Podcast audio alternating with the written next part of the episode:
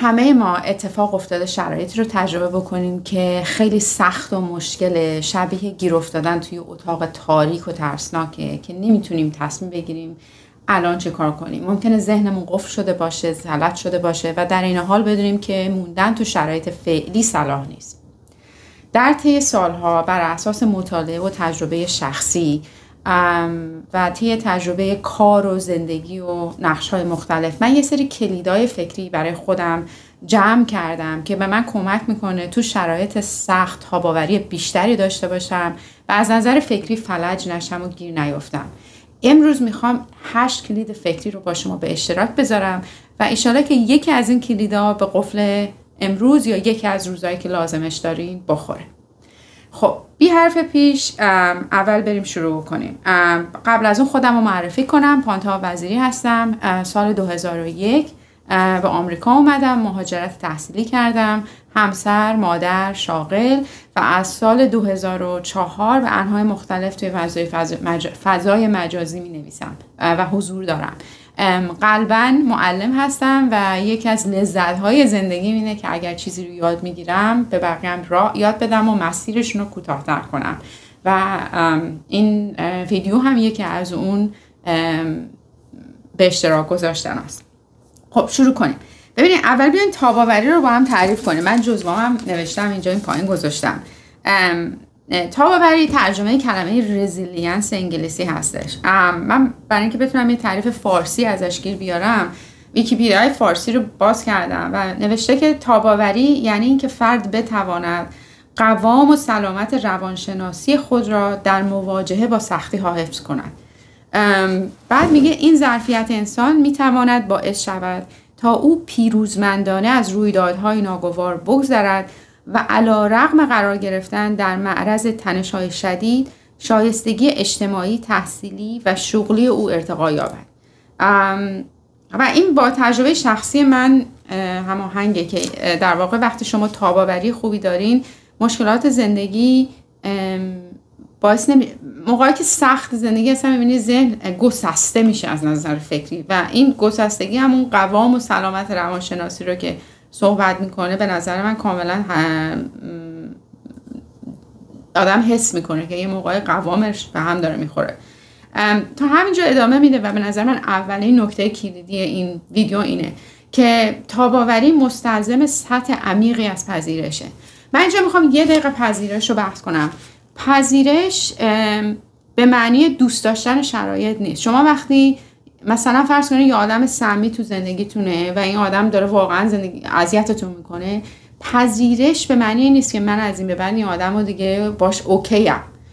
پذیرش یعنی که ما شرایط رو اونچه که هست میپذیریم نه اونچه که دلمون می‌خواد باشه من مثالی که همیشه تو مکالمه ها برای افراد می‌زنم مثال آب و هواست الان من اگه توی شرایط طوفانی گیر کنم یا هر کدوم ماها فردا بدونیم قرار بارون بیاد موقعی که می‌خوایم بریم سر کار چترمون رو برمیداریم یا بارونیمون رو میپوشیم. یا ممکنه اصلا تصمیم بگیریم که با توجه به اون داده قرار بارون بیاد از خونه کار کنیم.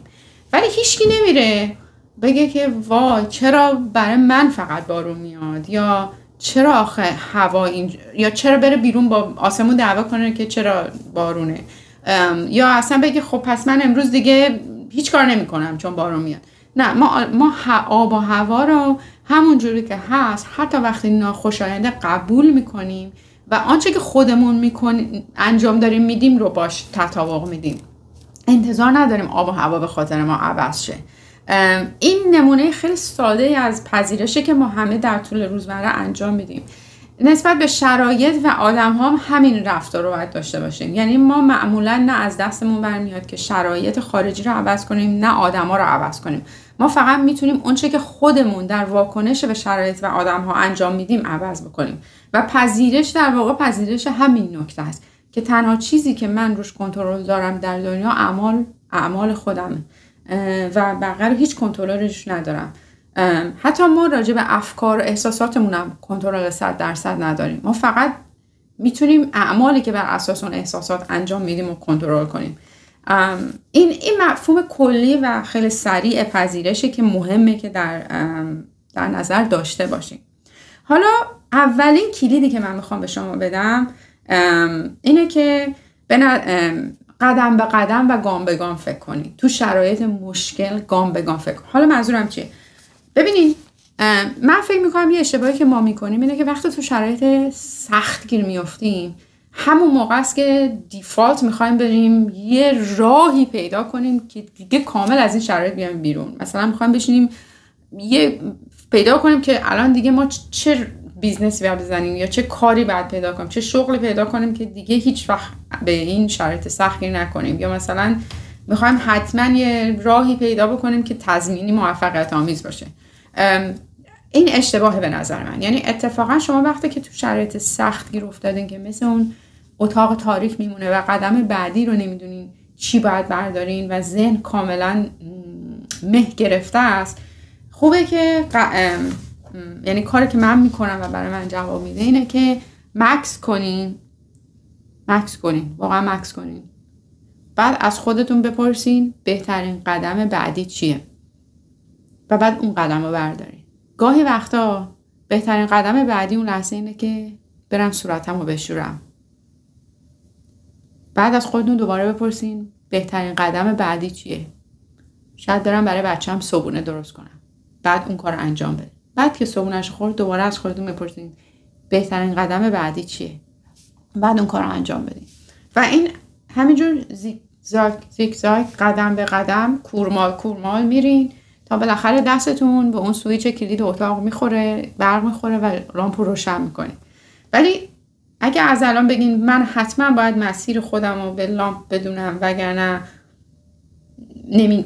راه نمیافتم هیچ وقت راه نمیافتین. ولی اگه بگیم من یه ذره نگاه می‌کنم بهترین قدم بعدی رو برمیدارم بعد دوباره یه ذره نگاه می‌کنم برم دورم چیا هست الان چی کار می‌تونم انجام بدم و شرایطم چیه. دوباره خب یه قدم اینجا یه قدم اینجا یه قدم اینجا یه قدم اینجا این از مسیر میام بیرون. پس اولین کلیدی که من می‌خوام به شما ارائه بدم اینه که گام به گام فکر کنین تو شرایط سخت و از خودتون بپرسین بهترین قدم بعدی چیه و فقط به اون قدم فکر کنین به هیچ چی دیگه فکر نکنین و بعد دوباره بهترین قدم بعدی چیه. تا بعد به جای برسین که از اون مخمسه اون لحظتون از نظر روحی در اومده باشین دومین کلیدی که می‌خوام بهتون ارائه بدم برخورد با شرایط مثل بازی کردن پازله. من نمی‌دونم آخرین باری که پازل بازی کردن کی بوده. من چندین سال پیش برای دخترم از, از این پازل های 500 که خریدیم و خب طبیعتا اون که مثل همه بچه ها بازی نکرد. بعد من چون پول داده بودیم هی فهم موقع کریسمس همه رو اینطوری ریختم رو میز و شروع کردم بازی کردن.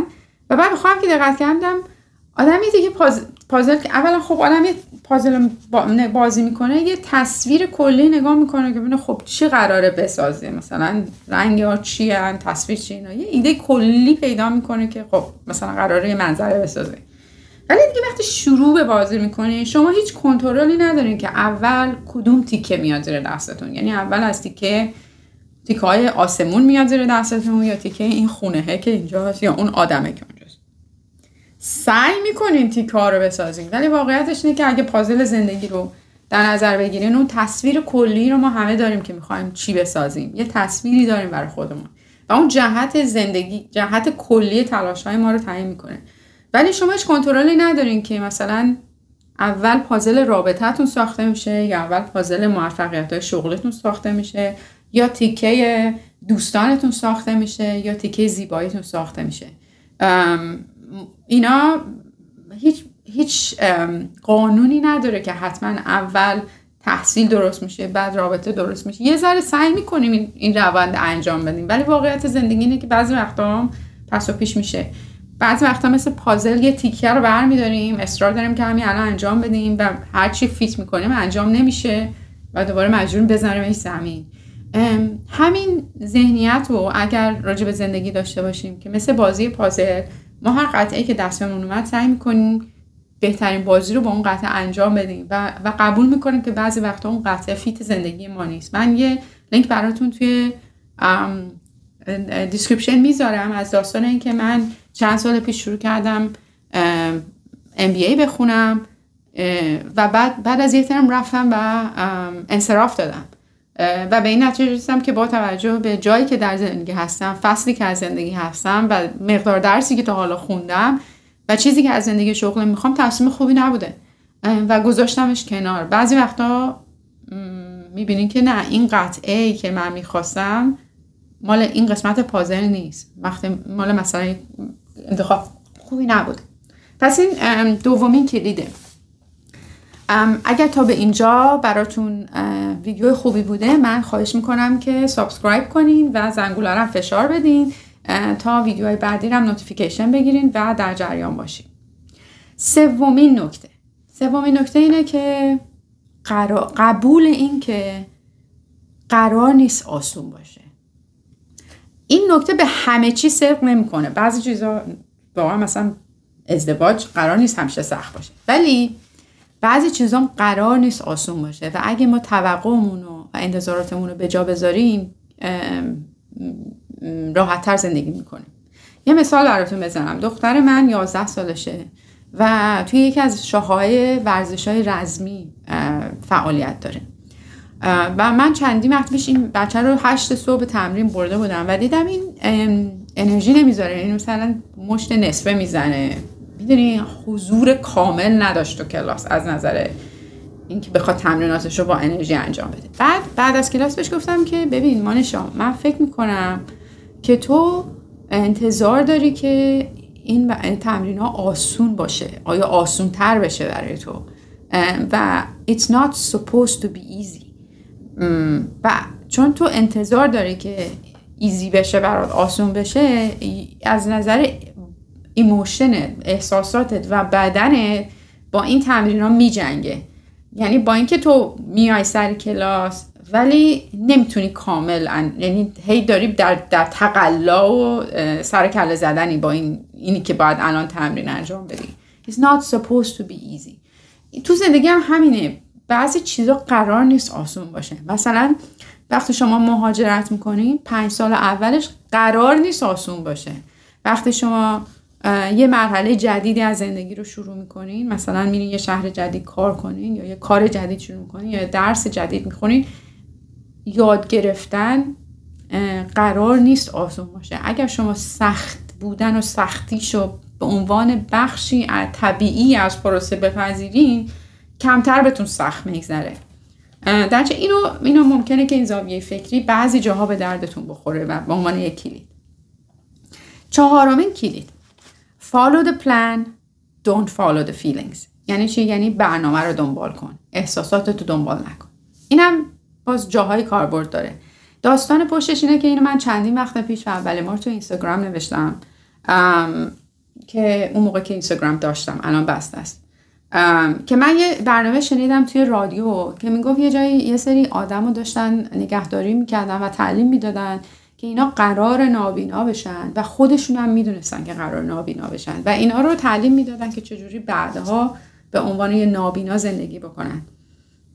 و خب طبیعتا این, این مریضا یا این آدمایی که توی این پروگرام بودن خیلی وقتا احساس ناراحتی، غم، اندوه، خشم همه چی می‌کردن. و راهی که به اونا یاد داده بودن این بود که بهشون می‌گفتن follow the plan don't follow the feelings. یعنی اگه به شما یه برنامه ای دادیم که قرار این برنامه رو دنبال بکنی احساساتتو بپذیر.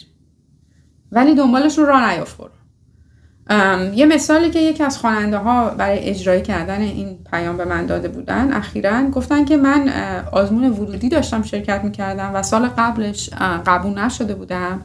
امسال داشتم آماده می شدم ولی به اندازه بقیه ها وقت نداشتم چون کار هم می‌کنم. و پر از احساسات ترس و شک به خودم و اینا بودم. و همش به خودم یادآوری می‌کردم که تو یه برنامه ریختی با اینکه میترسی و با اینکه نگرانی که به اندازه بقیه آمادگی نداری ولی follow the plan. برنامه تو و این برنامه درس خوندن اما علا رقم اینکه هی احساسات ناخوشایند میجوشید و میمد بالا ادامه می‌دادم. و حتی وقتی رفتم سر جلسه امتحان مثلا سال گذشتهش اون تستایی رو که کامل مطمئن نبودم چون شک داشتم به خودم نمی‌زدم. ولی امسال I didn't follow the feelings. و در نهایت هم قبول شده بودن. یعنی یه موقع های یه کلید یه جمله هایی رو می‌تونین کلید فکری کنین که اون موقعی که احساسات بر شما غلبه می‌کنه ولی می‌دونین که باید برنامهتون رو دنبال کنین می‌تونین این جمله رو به خودتون یادآوری بکنین. پنجمی در همین راستاست ولی یه مقدار دید متفاوت تر اینه که اینو تو کودکی به ما آموزش نمیدن. و اینو من از یک کتابی یاد گرفتم که The Emotional Lives of Teenagers که خودم خوندم برای دخترم و اینجا خیلی فریمورک جالبی داده بود. می‌گفت تو, تو کودکی به ما آموزش نمیدن که شما افکارتون نیستین شما احساساتتون نیستین شما یک موجودیت مستقل دارین که افکار شما و احساسات شما و شرایط شما اینپوت هستن برای تصمیم نهایی. حالا خانم دکتری که لینکش و کتابش رو براتون می‌ذارم میگفتش که چیزی که من به نوجوانا آموزش میدم اینه که مغز قسمت های مختلف داره. دو تا قسمت خیلی مهمش یکی امیگدالا هست که بخش احساس مغزه و در نوجوان ها واقعا این مثل که بزرگتره به نسبت تو مغز. و قسمت prefrontal cortex مثلا هنوز کامل develop نشده قسمت استنتاجه مغزه که اینجور پشت پیشانیه. میگم من به چیزی که به نوجوانا میگم اینه که شما خودتون رو تصور بکنید که توی ذهنتون یه هیئت مدیره است و هر کدوم این قسمت های مغز یه عضو این هیئت مدیره. چیزی که هست اینه که اول هر کدومشون یه صندلی دارن یعنی اینپوت قسمت احساس مغز مهمه و یه صندلی تو هیئت مدیره داره. ولی دو تا نکته. اول اینکه فقط یه صندلی داره. یعنی احساسات شما فقط یه رأی دارن. نمیشه همه رأی رو هر در دون فالو feelings این هم میشه دیگه. نمیشه همه رأی رو اونا بگن هر کاری اونا گفتن بکنه و دومین چیزی که میگه اینه که من, من به نوجوانا میگم they have one chair ولی they don't have a chairperson یعنی رئیس هیئت مدیره شمایی. و تصمیم اون صندلی رئیس هیئت مدیره رو شما نشستین. و هیچ کس دیگه نمی‌تونه اینجا این صندلی رو بگیره. یعنی شما به عنوان رئیس هیئت مدیره و تصمیم گیرنده نهایی ورودی تصمیم گیریاتون از احساسات میاد از منطق میاد از شرایط میاد ولی اونی که تصمیم نهایی رو می‌گیره شما. و توی زندگی بزرگ سالی هم هرچی فاصله باشه یعنی شما اینجا این و یه فاصله بافر به خودتون بدین بین اون چیزی که از احساساتتون دریافت می‌کنید و تصمیم نهاییتون و اون چیزی از منطقتون تصمیم و تصمیم نهاییتون و اون چیزی که دیگران از شما می‌خوان به عنوان محرک های خارجی و تصمیم نهاییتون در این فضا یک آرامش و آزادی هست که آزادی تصمیم گیری شماست. یعنی شما به خودتون یک فضای تصمیم گیری میدین فارغ از اینپوت های مختلف. پس این نکته بعدی هست که شما مستقل از افکار و احساسات هویت شما احساساتتون نیست افکارتون نیست توقعات خارجی هم نیست. شما تصمیم گیرنده نهایی هستید ششمین نکته فریمورک تصمیم گیریه. که من چیزی که بهش رسیدم اینه که توی مواقع مشکلی که نمی‌دونیم چجوری تصمیم بگیریم برای ماهایی که از میانه اومدیم و از ایران اومدیم و خیلی محدودیت ها داریم در تصمیم گیریمون یه جوری که کمک می‌کنه راجبش فکر کنیم اینه که به جای اینکه سعی کنیم موفقیت رو ماکسیموم کنیم سعی کنیم پشیمونی ها و حسرت ها رو مینیموم کنیم. یعنی به جای success maximization سعی کنیم regret minimization انجام بدیم. منظورم چی از این؟ منظورم اینه که یه مثال براتون می‌زنم. من چند وقت پیش یه برنامه بود برای پیشرفت شغلی. چند تا نفر رو انتخاب کرده بودن تو شرکت و یکی از بخشای این برنامه این بود که من پنج دقیقه وقت داشتیم که بریم برای هیئت مدیره presentation ی رو انجام بدیم. و خب افراد بودن از کشورهای مختلف و تیمهای مختلف. و فکر می‌کنم تنها آدمی که همه guideline ها رو خونده بود و تا و توی همه چی رو در آورده بود و با افراد مختلف جلسه گذاشته بود. یعنی هم هر کار هم همه دیگه زیرو بم این پنج دقیقه رو در آورده بود من بودم. و فکر من این بود که و رئیسم گفت چه خوب آماده. گفتم والا حقیقتش من مهاجرم.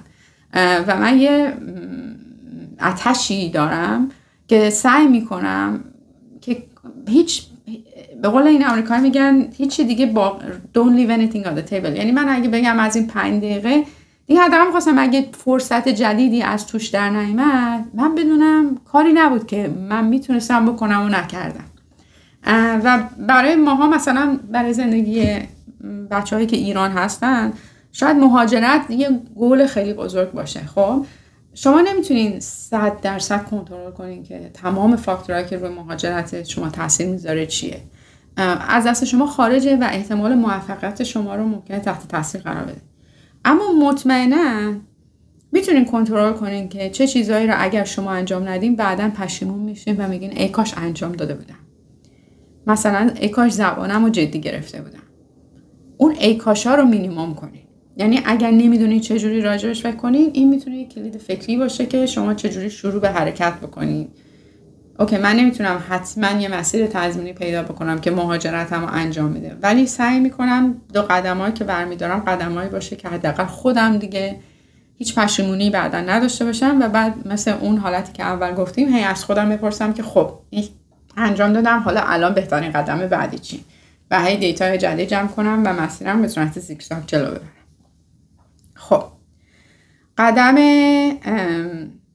هفتم اینه که اینم من باز فکر می‌کنم ده 15 سال پیش اولین بار بهش رسیدم و الان خیلی بیشترم انجام میدم و کمکم می‌کنه. اینه که از ترسیدن نترسین یعنی که ترس هست که شما رو به عنوان فرگشتی هست که شما رو حفاظت کنه از تهدیدات. خب؟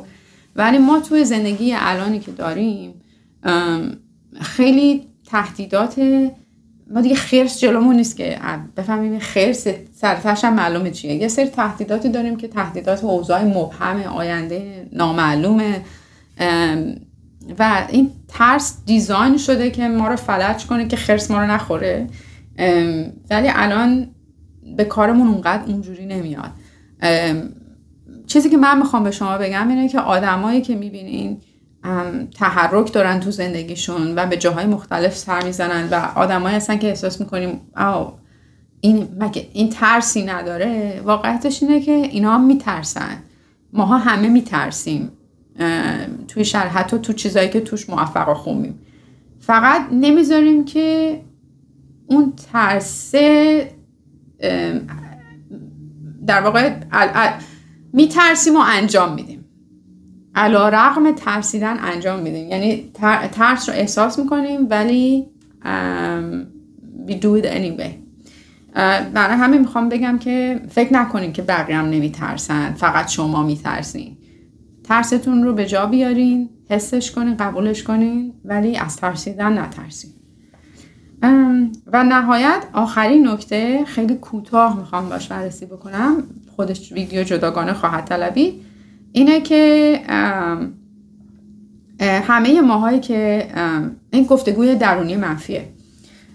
ببینید همه ماهایی که از خاور میانه اومدیم از کشورهایی اومدیم که منابع توش کم بوده. طبیعتا یه مقدار کم فکر می‌کنم فکر می‌کنم کمالگرایی توش زیاده به خاطر اینکه مجبوریم یه سری کارا رو مثلا مجبوریم درسمون خوب باشه فرض کنیم. به خاطر اینکه اگه نباشه خیلی فرصت شغلی برای آدمی که مثلا درس خوب نخونده وجود نداره. در نتیجه ما همه یه سری گفتگوهای درونی رو داریم که منفی و اذیتمون می‌کنه. کلید فکری که من می‌خوام به شما بدم در دراز مدت و اینو من ویدیو خواهم ساخت و لینکش می‌گذارم یه سری کارا می‌تونیم بکنیم مثل تمرکز در دایره تاثیر یا اینکه اگزیت پلان داشته باشین یا چیزهای دیگه که اینو آرامترش کنید ولی در کوتاه مدت پیشنهادم اینه که تلاش نکنید که گفتگوی درونی منفیتون رو ساکتش کنید باش مثل یه همسایه فضول یا یه بزرگتر ناآگاه قرقرو برخورد کنید بخوایم برگردیم به همون مدل فکری پنجم. ایشونو به عنوان یکی از اعضای هیئت مدیره قبولش کنین که پارتی هم داره. نمی‌تونین هم ازلش کنین. هر چی گفت شما باید سرتون رو تکون بدین. اصلا یادداشتم بردارین که آروم بشه قرزدنش ولی در نهایت در تصمیماتتون لحاظ نکنین این پوتشو تا وقتی که بتونین سر فرصت ازلش کنین. الان نمی‌تونین ازلش کنین تو شرایط دشوار و کوتاه مدت اینو نمیشه ساکتش کرد. یه کار چندین و چند ساله میطلبه. من به عنوان آدمی که خیلی خیلی دوچارش بوده و الان نیست می‌تونم به شما وعده بدم که امکان پذیره. ولی پیشنهادم برای کوتاه مدت الان اینه که به عنوان یه عضو هیئت مدیره که بر اساس پارتی اومده اونجا نشسته شما فعلا قبولش کنین. ولی خیلی از نظر خیلی بهش اعتبار ندید در تصمیم گیریات خیلی ممنون که گوش دادین. امیدوارم که به دردتون بخوره و در ویدیوهای بعدی همراهتون باشم. ممنون و متشکرم.